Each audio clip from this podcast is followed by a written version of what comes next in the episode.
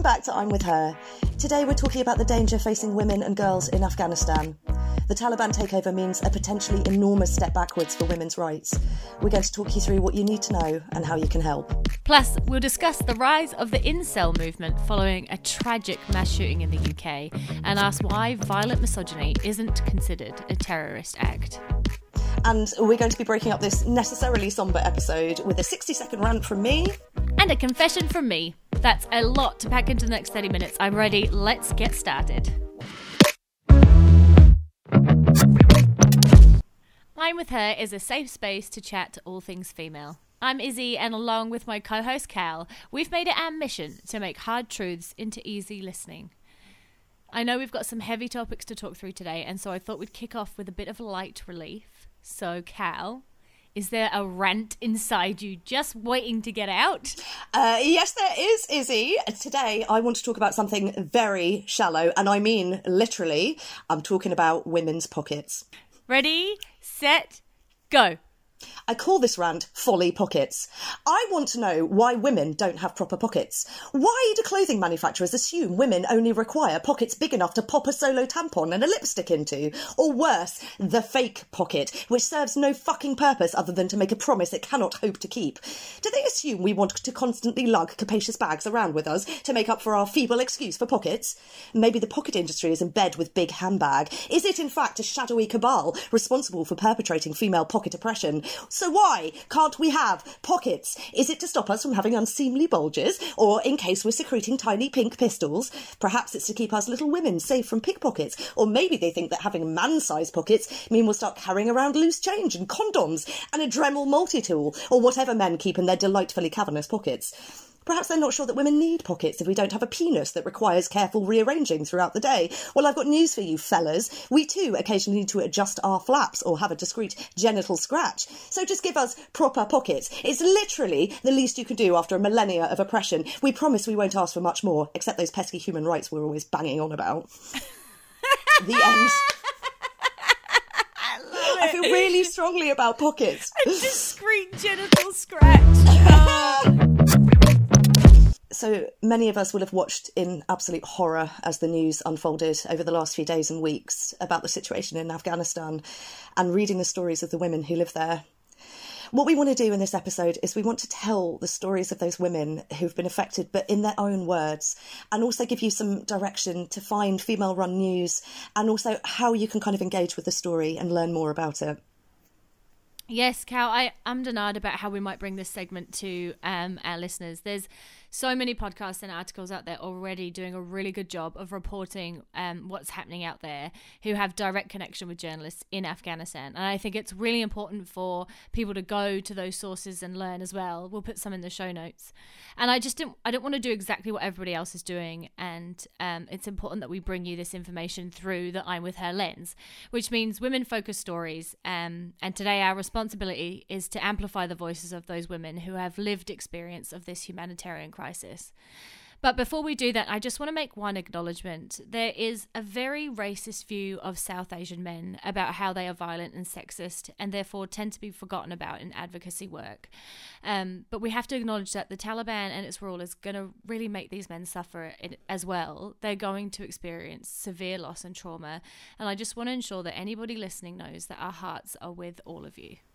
Yeah, thank you. And I think that's really important to say. Before we dig into what's happening now in Afghanistan, that we also look at kind of where they've come from and what's happened over the last few decades. Um, so I'm going to kind of run through a couple of things that I think will be really help with this. Up until sort of the 1970s, actually, women in Afghanistan had broadly similar rights to women in other Western countries. So, for example, they got the vote in 1918, which was only a couple of years after women in the UK got the vote. Um, the first girls' school was opened in 1921, and in 1964, the Constitution ushered in equality for all. So women technically had the same rights as men. Uh, gendered seg- segregation was even abolished in the 1950s. So actually, up until very recent memory, there was very little difference between Western democracies and women living in Afghanistan. Yeah, I actually have noticed um, this image being circulated, which is a beautiful picture of three women walking around, and none of them are wearing burqas. And I just think it's good to um, as we're talking about amplifying voices and as we're sharing information and, and, making sure that people are keeping this crisis at the forefront of their minds. To also take into consideration how people see the burqa as being an oppressive garment and recognizing that that is actually not true for a lot of women. A lot of women choose to wear it for personal reasons or for religious reasons, but ne- not just religious reasons and not because they're being told to. And so when we're sharing images of that time about the, you know, the pre-Taliban Afghanistan, I think it's also really important to share um, images that don't just ide- idealize the Western um, aesthetic as if Western society is freedom and, you know, uh, this religious Muslim society isn't, because that's actually also re- really inaccurate. I think that's I think that's absolutely really important to know, and I think the the key thing there, and the thing that you know, stripping away all of that is choice.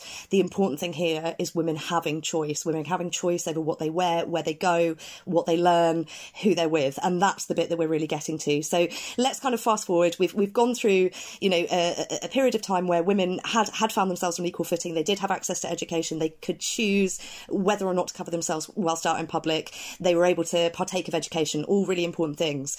Then, um, following claims of corruption in the monarchy, there was a battle of power between leaders and resistance um, movement to control territory. And in the early 1990s, the Taliban emerged as the kind of dominant political movement and military group. They took it upon themselves to, in their words, restore order following the withdrawal of Soviet troops from Afghanistan in 1989. And then they went on to instill a um, an extreme version of Sharia law. So by 1998, they'd taken control of about 90% of Afghanistan.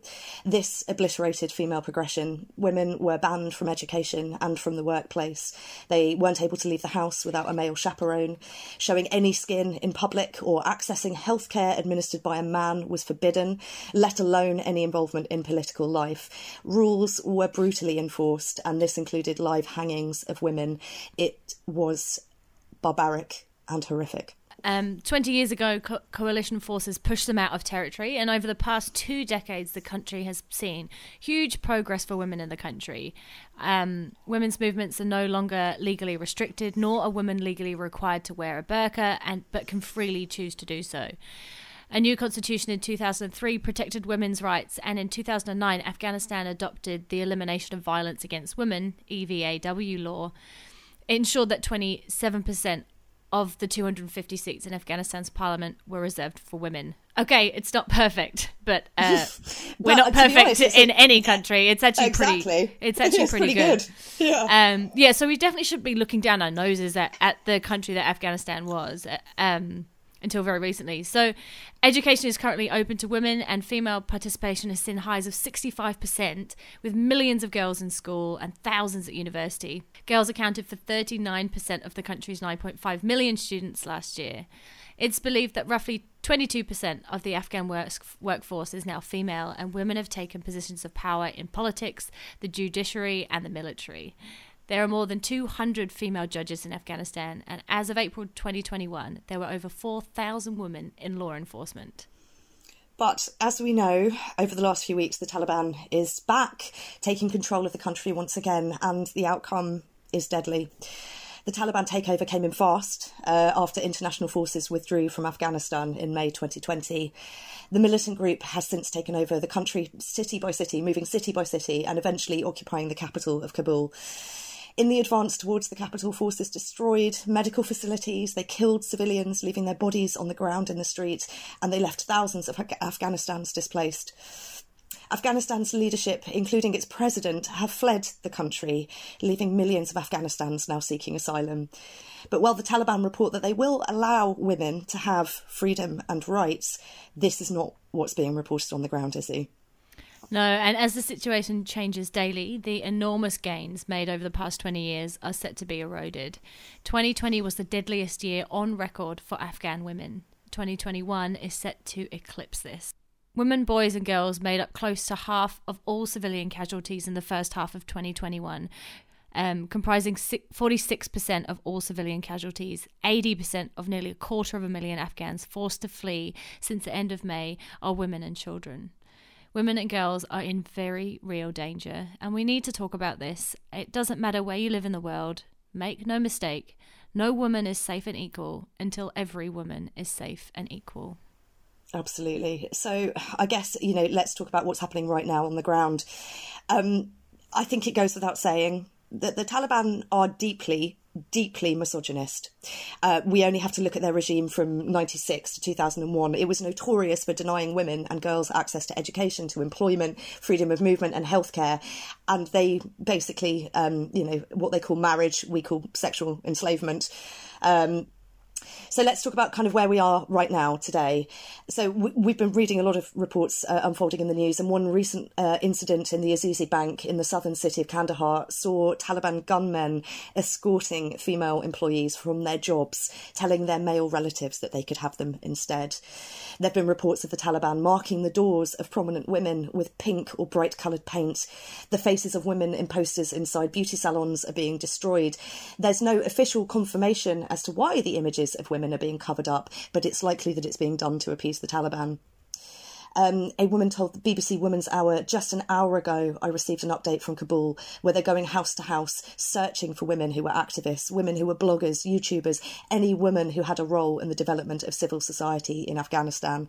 And um, if you're able to access it, there is actually a really um, fascinating piece in the UK's uh, paper, The Guardian, which you can read online as well. They had an anonymous university student um, who wrote in uh, a couple of weekends ago uh, to talk about the devastating scenes in Kabul. Um, her fellow female students had been evacuated by the police, but they couldn't use public transport to get out, to get safe, and men wouldn't take them because they were too afraid. So there are all these women who are being forced to flee, who are not getting the help that they need. Um, she reports this this woman who wrote in that her sister was forced to flee her government job um, and that she, who's currently completing her second degree, the student, is basically going to have to burn everything that she's worked for her entire life, every single scrap of education, because it will, it will, it will put her in danger to be educated now, and that to me is just horrifying. I think, uh, you know, while I'm talking about kind of my own response to it, I think one of the things that has really struck me in this, one of the most heartbreaking aspects is, um, and it's quite a famous image now, you'll have seen the images of, of families, um, men, women, and children sort of scrambling to get out of the airport, climbing over walls to, to escape Afghanistan, fleeing. Um, um one of the images there was a little girl, she's probably about six, uh, dark hair, little pink leggings on, a little backpack, being pulled over this wall. You know, she's you can see the terror, you can see the horror of, of these people who are just desperately trying to keep their kids safe. And you know, I, I know I've got boys, I've got two young boys, even so, just the thought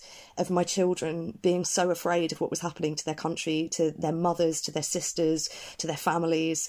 Um, you know, I, am aware that they've got they've got young friends, um, you know, incredibly intelligent young women, amazing little girls. That the thought that some of my son's friends wouldn't be able to return to school in September and continue to learn, the fact that my best friend's little girl who's only one, the fact that she she could grow up in a world where she wouldn't have any rights. I just I can't get my head around how we're watching this unfold. How we're watching this unfold, Izzy. I'm I'm just devastated, devastated. I know, I know, and and that incredibly um, troubling image of of them handing over the baby over the wall, um, yeah. to the to the military, and I just think when we're looking at this situation and when we're understanding what's happening, it is so important for people to recognize that the the things people are doing in these moments are out of pure desperation, desperation. and fear for their lives and the lives of their loved ones. And I think um, we, you know, there's been some criticism around um, some of the men saving themselves over women and that sort of thing. And I just think we're absolutely not in any position to judge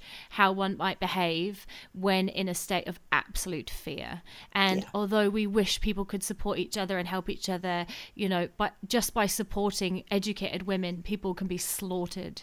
And yeah. um, yeah, I mean, I just want to share some of the some of the stories from a couple of women, um, just from their own words, because you know, right now we need to listen to them, and I fear that the Taliban is going to do its best to silence them. So, um, one person, Mariam Nabavi, a journalist who um, whose report appeared in the Financial Times, said, "As we fled to the relative safety of our homes, the streets were full of well-dressed modern women rushing to do the same. Women's shoes abandoned in the urgency, littered in the roads." I just found that image so striking. It's almost like this terrible metaphor of um, individual uniqueness, their fashion sense, what mm. allows mm. these women to express themselves, are just being completely abandoned. And also to move freely. You know, the idea that you know you would have to throw off your shoes to be able to get away as quickly as possible. You know, yes. I mean, it's the it's the the opposite of the Cinderella story, really, isn't it? Yeah, it is, and it's just a haunting image to me. Um, the Guardian reported um, a university student says she's seeing all around her the fearful faces of women and the ugly faces of men who hate women and that just reads to you know the misogynistic Taliban. Um, their interpretation of Sharia law um, is uh, is terrifying. One woman said, I feel I am the victim of this political war that men started. I felt like I can no longer laugh out loud. I can no longer listen to my favorite songs. I can no longer meet my friends in our favorite cafe. I can no longer wear my favorite yellow dress or pink lipstick. And I can no longer go to my job or finish the university degree that I worked for years to achieve. It's just all being snatched from them. And what the world has experienced collectively with the COVID 19 pandemic is not something that can be compared, but I do hope that people's choices that have been limited over the last 18 months. I just hope that allows people to be more empathetic when these people are becoming those who are seeking asylum.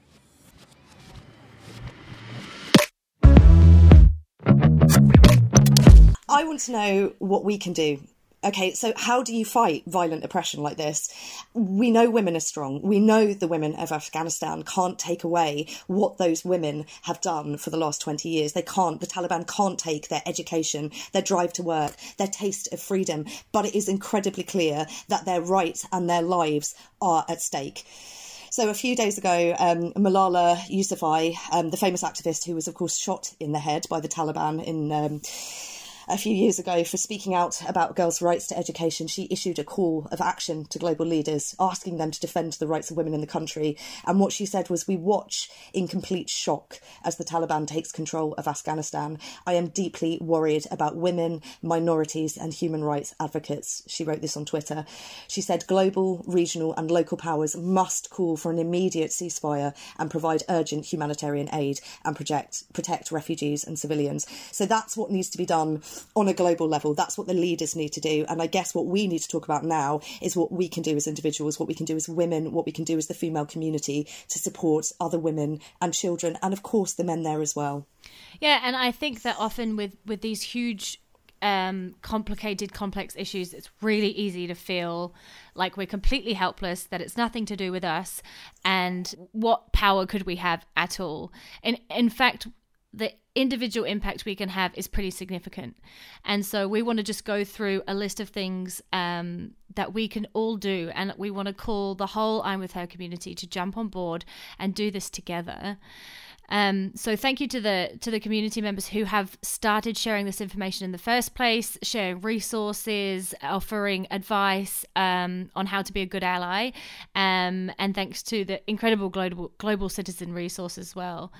Um, so the first thing you can do, um, if you can, is donate your support to human humanitarian aid.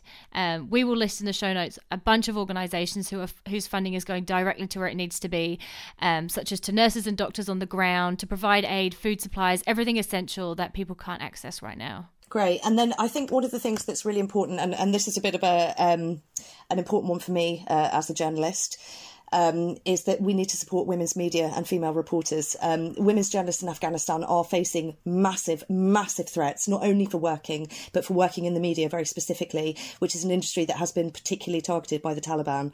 Um, I stand with my sisters across the world who work in the media, who work in journalism, who tell these stories at great personal risk to themselves. Um, so you can help them uh, by following a couple of different media organisations, and we will put these on the show notes. Um, they're both organisations that are staffed by female journalists. You'll get accurate information about what's happening from people you can trust. Um, keep yourself educated and informed. That's really important. We can't fight this if we don't know what's going on and we don't hear their voices. The other thing that anybody can do is amplify the voices of Afghan people on social media. Anybody can do this on this platform, and I just want to make it very, very clear about one thing. Showing your support and speaking up about a humanitarian crisis on social media is not political. Share it, let people know what's happening. We really cannot turn our backs to this. We can put pen to paper, we can hit the keyboards, or we can sign petitions. Um, there are a number of petitions calling to protect the lives and rights of Afghan's most vulnerable people. You can write to your MP to demand action. If an MP receives five letters of the same topic in one week, then it is put to the top of the list of priorities, which puts pressure on governments to do better. This is your right as a citizen to ask for these things. Absolutely, and I have a success story in regards to exactly that. Um, today, I think it was 33 people um, in detention in Australia um, that have been seeking asylum for eight years have been oh. released. Oh, oh wow. And that is from the pressure and the phone calls. I did a power hour with the Asylum Seekers Resource Centre the other day, and 200 of us sat on a Zoom call and we rang around all the MPs in the country and we lodged 600 phone calls. And it's that pressure and that collective action that actually makes a difference to these people's lives. So, the last thing you can do is support Amnesty International, who are running a campaign to stop taxpayer money being spent on military weapons. A sobering fact is that the country that you live in might be using your taxpayer money to sell weapons, military equipment, or surveillance tech um, to assist in fueling that fight. Amnesty International is trying to stem the flow of arms, so let's help support their campaign.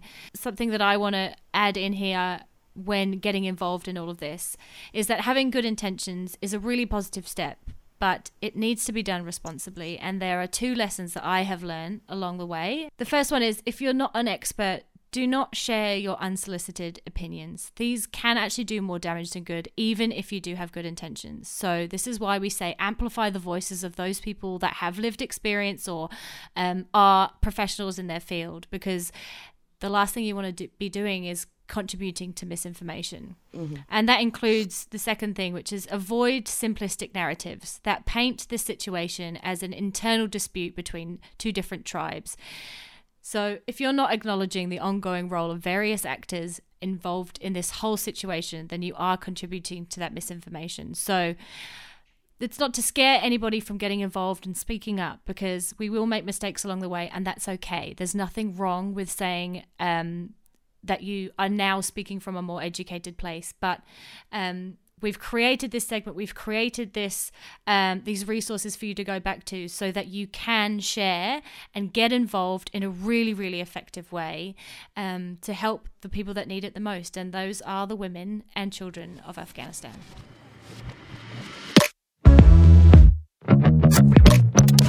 Okay, before we start the segment, we are going to be talking about the rise of the incel movement uh, across the world, and I do want to put a very hearty trigger warning in front of this. We are going to be uh, including some excerpts from real words written by real incels, and you may find them disturbing. Uh, frankly, I hope you do find them disturbing. Um, thank you for listening. If you need to skip this, it will be about five minutes.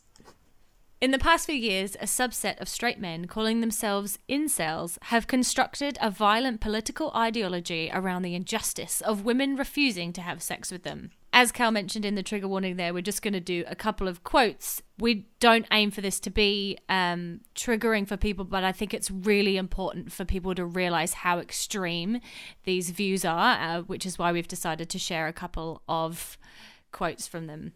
Society has become a place for worship of females, and it's so fucking wrong. They're not gods, they are just a fucking cum dumpster. Reads a typical rant on an incel message board. And uh, another gem here. Women are the ultimate cause of our suffering. They are the ones who have unjustly made our lives in a living hell. We need to focus more on our hatred of women. Hatred is power. They use terms like roasties to describe sexually active women's labia because it looks like roast beef apparently, and have a particular fondness of what they call JBs, which is short for jailbait, which is code for underage girls. So, the first thing I want to say is the idea that being disgustingly misogynist might be the actual reason for their failures with women doesn't appear to have occurred to incels. In fact, I'm going to say that I don't think incels are really actually looking for sex. They don't seem to like women very much, to be honest, and you ha- kind of have to like women to want to have sex with them, in my opinion.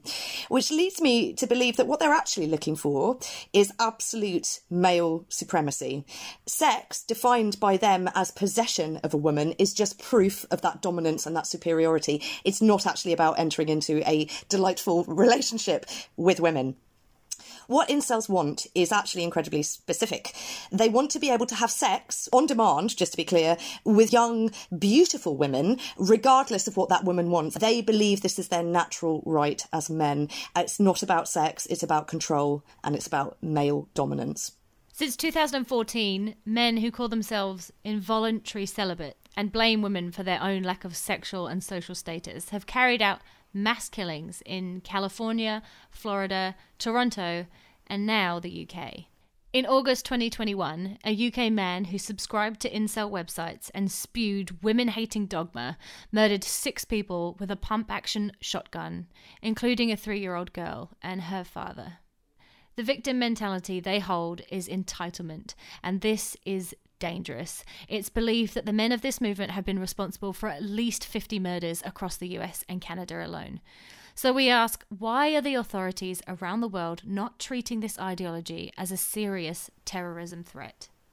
And the simple fact is, it's not like this. This hasn't been brought up. It hasn't been put in front of our decision makers. So, according to Alex DeBranco, who is the executive director of the Institute for Research on Male Supremacism, incel-related violence is increasing, and despite its growing attention, it is still not being taken as seriously as it needs to be. That's a direct quote. Yeah, it seems that for some people's understanding of what terrorism is, is that it can only be carried out by certain groups, such as Muslims. So the word is being used improperly, reserved for jihadi extremists, which is basically just a racist um, outcome. But somehow, and quite disturbingly, hate and violence toward women is somehow a less important crime. Uh, the definition is public violence to advance a political, social, or religious cause or ideology. That makes it terrorism, right? Yes, yes, it fucking does. And this is the, this is the bit that I absolutely don't understand about all of this. And again, around the world, the only group that is not protected under law appears to be women. So you can perform a hate crime or a terrorism act against pretty much any group of people, with the exception of 50% of the world's population, that apparently there is absolutely no reason to think that we might be subject to particular types of abuse because of our gender. So, in fact, here in the UK, six months ago, there was a report into the incel movement which warned that anti extremist laws had not kept pace with this rising threat. The Home Office backed Commission for Countering Extremism said that the women hating cult of incels amounted to a hateful extremism, that's a direct quote, and its followers created a climate conducive to terrorism, hate crime, and violence. This was led by a former Scotland Yard counter terror chief called Sir Mark Rowley, who helped with the report and said at the time, This is a watershed moment. He was very clear six months ago that this was an emerging, rising, and very serious threat against women. So why, six months on, is this still not being taken seriously? How can a man who openly expressed violent, women-hating views on incel websites be granted a gun license not once, but twice, as was the case in the Plymouth shootings? Why hasn't this been taken seriously enough, Izzy? Why? I don't know. Just answer me. I expect Izzy to um, know everything. I wanted to go into this to find out what is what are the arguments that people are coming up with or excuses or you know those pathetic public announcements that mm-hmm. know police chiefs make under pressure of journalists and all that kind of shit and I found that um, actually Alex um, DeBranco again, who you mentioned before, was quoted saying something that I find really interesting. And she said that the incels display very high levels of mental health issues, high levels of a history of bullying. This is a movement that is desperately sad, which suggests that officials are looking at these violent crimes with compassion, right? Right. Something something I usually like to advocate for. I have absolutely no problem with intellectual research looking into the catalyst of violent behavior. I have no problem with pe- people looking at the root causes and therefore finding solutions to stop this from happening in the long term, looking at what can change in society to tackle this. But what I do have a problem with is this level of compassion for violent hatred is not afforded to other groups around the world and being used as a reason strong enough to avoid looking at the violence for what is terrorism. This just cements the fact that violence against women fa- for hatred of women is not as important as violence against Christians, for example. The definition of terrorism does not contain an exemption for mental illness. Incel ideology is organized misogyny, a space where the hatred of women is accepted, encouraged, and inflated, and it is leading women to being killed. DeBranco sums it up for me. She says, This is an ideology. It's not a physiological disorder, she said. There's a lot of undue sympathy. These people have the same far reaching aims that white nationalists have, which is a serious threat to people's lives. And I say people because incels are also likely to, tar- to target men who they deem, who say are lucky enough to have been given sex by women. Absolutely. And I think it's really important to note here, just to kind of build on that. Um, so, for example, I, I, know many people who've gone stretches, women, let me just be clear, who've gone stretches without being able to access uh, sex with a man. Do you know what any of those women haven't done. They haven't started a hateful board talking about how all men are scumbags and then got themselves a pump action shotgun and gone off and shot a load of men. Because, funnily enough, you don't have a right to somebody else's body. You absolutely don't. There is no right to sex with somebody else's body. And when we strip away all of this, what this incel movement actually is, is a group of men around the world who think that they should be able to rape women whenever they want.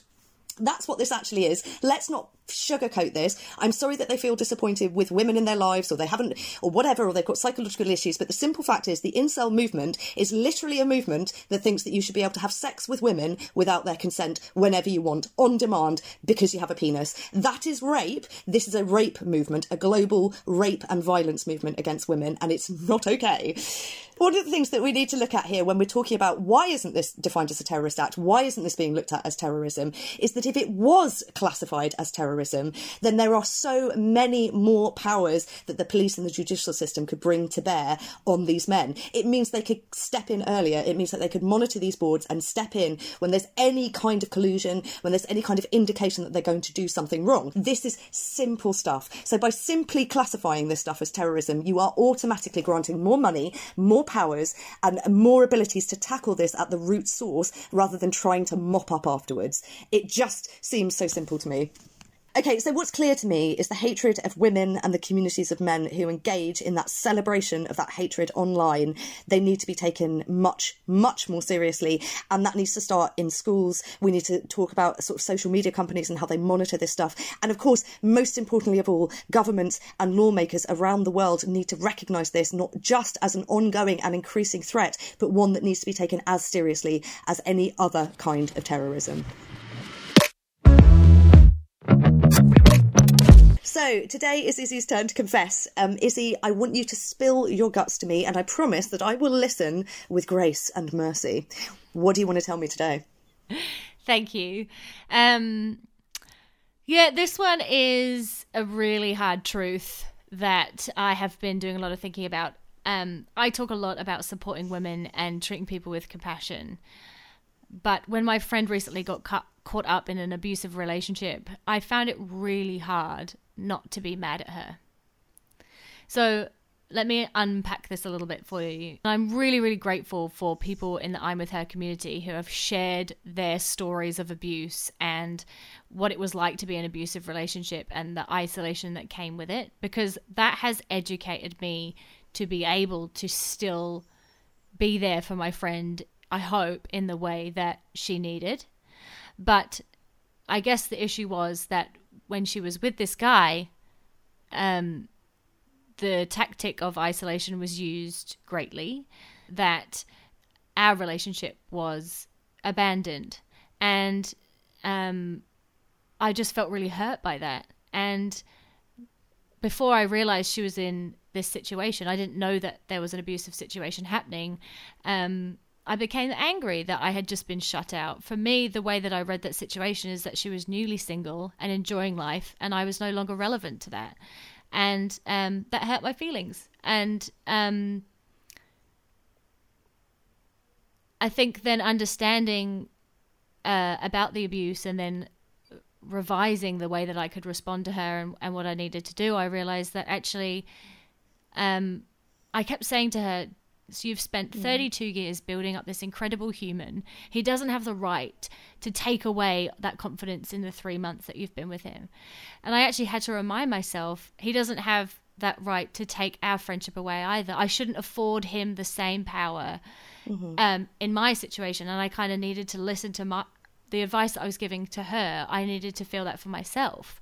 Um, and it's such a selfish place to come from, but I it made me really think about the power of these abusive relationships and how they isolate the victim and the effects on the people close to them. It's something that doesn't get talked about very often. And I think one of the things, and I know actually in, in, in a couple of areas, we've sort of covered this in other podcasts, is that it's very easy to think that you will always be able to be there in the right way for somebody, that if you love them and you care about them, that whatever happens, you will always be able to provide them with the right support at the right time and say the right things. In actuality, that's not true.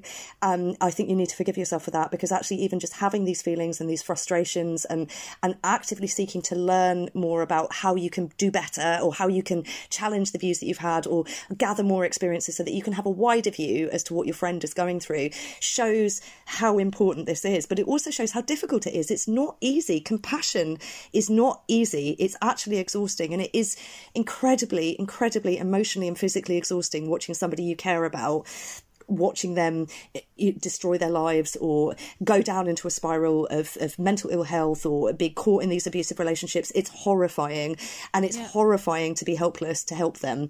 If you're not able to actually actively get them to listen or get them out of that situation or any of those things, you have to watch somebody that you love in a vulnerable and dangerous situation. And that isn't easy for anyone. No, and no, seeing her. No one knows how to deal with this. And seeing her choose to go back to him I was so angry at her because it seemed so obvious the hours we'd spent on the phone in tears, building her back up, um, try- and the and the fact that she still decided to go back, and I just wanted to scream, like, why would she choose it? And you know, being self, I'm being really honest here, but you know, selfishly, I felt like she was choosing him over me. Like she knew that when she was with him, she didn't get the friendship with me, and she'd actively chosen to have that over the friendship that we had. And um and then you know i think that realizing that you know this leads to your own insecurities right? My own worries about being abandoned and not enough and not interesting enough and being really far away and all of that sort of thing. And mm. and um i internalized all of that thinking that maybe it was me maybe it is me. And then um then you become lethargic about trying to offer support and reach out. You kind of accept the situation, right? You start um, thinking that this is just how it's going to be, and then um, and then things continue to spiral i suppose. I think the most important thing to remember here is that in these in these situations there is one very clear person that is causing this impact that is causing these ripples to both the person in the relationship and to their friend and that is the abuser themselves. I'm counting every gamut of abuse here whether it's coercive control whether it's financial or emotional or physical abuse. In an abusive relationship the abuser works on chipping away at that person on isolating them um, on chipping away at their confidence on their self-esteem on minimizing their own feelings about their strength and about their well-being and about who they are as a person. And that's what they do. And actually it can be very quick. It can be within a few months. So the key thing i think to remember here when we're talking about all of this and, and i think it would be worth us doing a special looking at um, you know abuse in relationships and things like that is that women are at their most at risk when they make the decision to leave a relationship. So, as much as we on the sidelines want desperately, desperately just want to get them away from that situation, want them to be safe and to be free, it's also important to remember that that unpicking and stepping away from that individual and getting themselves to a safe place can be a very long and very torturous process. So, I think it's really important that A, you have compassion for yourself, that you've done as much as you can, and there is only so much you can do when it comes to private relationships. You can provide that advice, you can provide that support, you can let them know they're safe and that they're listened to and that they're loved. But they also, we also have to remember that it is not as easy as just deciding to go. It didn't when we talk about it on the podcast and when we talk about abuse and the effects of women and all that sort of thing, it seems so obvious. It seems so clear. It seems so straightforward about what it is that I need to do and how I need to show up. And I feel really, really ashamed that I wasn't able to show up in the way that I wanted to and that my emotions and the way that I felt was maybe prioritized at points when it shouldn't have been. So um, it's it's a journey. It's a I guess I've I've learned a lesson. Um, she's okay and she will be okay, and I'll always be there for her. Um, but it was a shock because it wasn't anything I saw coming, and so I'm sharing this because I want people to know that when we're on this podcast talking about these things, it doesn't mean that we're perfectly ex- executing these things either. I'm a horrible hypocrite, a horrible hypocrite. Yes. I mean, honestly, you know, and I, I'm not going to go into details on this one, perhaps for another time. But a, a friend of mine, a very dear friend of mine, made a decision that I absolutely didn't agree with recently, and I really struggled with it. I was very angry with them Yeah. for the decision that they made, and I didn't know how to articulate that. I didn't. Actually, it came from a place of fear. When I was able to strip it away, Yeah. I was angry with them because I was afraid on their behalf. And what I'm hearing from you is I think that's exactly the same emotion. We're all human. We're not perfect. And absolutely, you know, it's okay to be afraid because you're afraid because you love them and you want to help them because you love them. You're not always going to get everything right. None of us are perfect. Thank you so much for joining us again and for all your continued support. Come and join us in the I'm With Her Facebook group for more discussions if you want to add anything to the stuff that we've talked about today. And uh, you can also hit that purple subscribe button on Apple Podcasts or the green follow button on Spotify, and that really helps us. Yes, the best thing you can do is to tell a friend about us. So please do share it with all your loved ones. Uh, we absolutely love hearing from the community, and thank you again for trusting us to tell your stories and speak about the topics you bring into the group. Keep sharing, keep talking, and keep supporting each other. Cal and I will see you next week for a very special podcast edition. This podcast has been recorded on the land of the Wurundjeri people of the Kulin Nation. We pay our respects to elders past, present, and emerging. Sovereignty was never ceded, always was, always will be Aboriginal land. We take inspiration from the rich history of storytelling within the cultures of Aboriginal and Torres Strait Islander peoples and respect their endless resilience and strength.